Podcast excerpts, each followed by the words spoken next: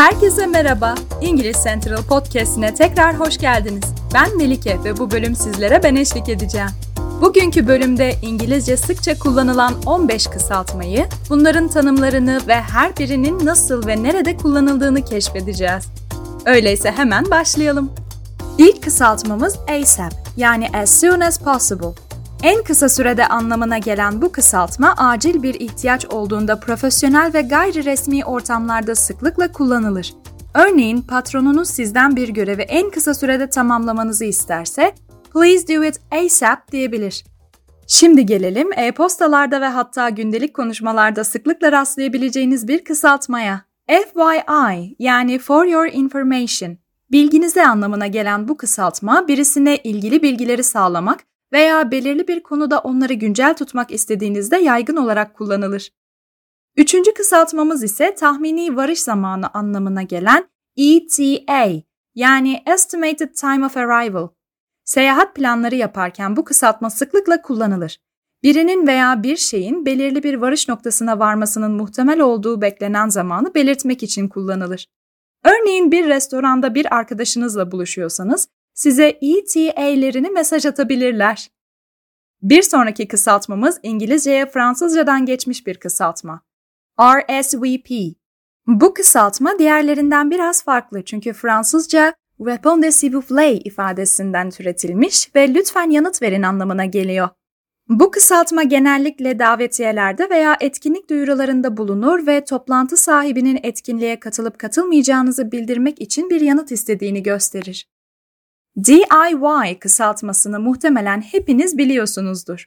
Do it yourself anlamına gelen bu kısaltma ev geliştirme projeleri, el sanatları ve yemek pişirme gibi çeşitli bağlamlarla kullanılıyor.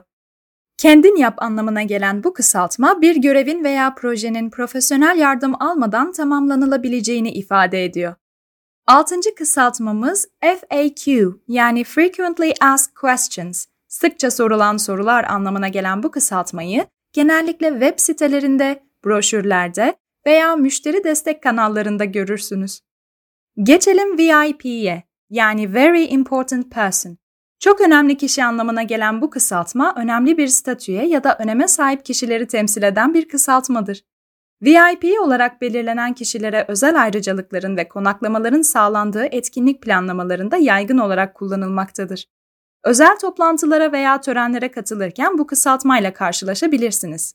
Hız kesmeden devam edelim. Sırada iş dünyasında genellikle bir şirketteki en üst düzey yöneticiye atıfta bulunmak için kullanılan CEO'muz var.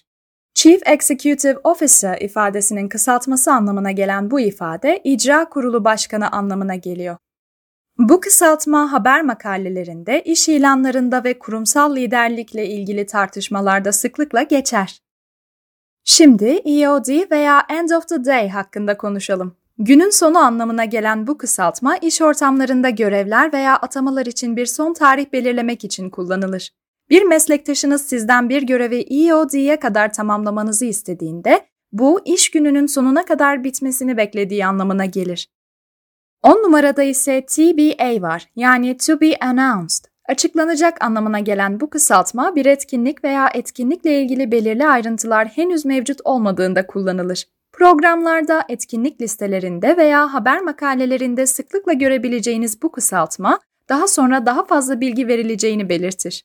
Sıradaki kısaltma sosyal medyada sık sık gördüğümüz bir şey. LOL. Çevrim içi iletişimde oldukça popüler hale gelen bir kısaltmadır. Laugh out loud yani sesli güldüm anlamına gelir ve eğlence veya mizahı ifade etmek için kullanılır. Sosyal medyada sohbet ettiğiniz kişi sizi komik bulduğunda LOL ile yanıt verebilir.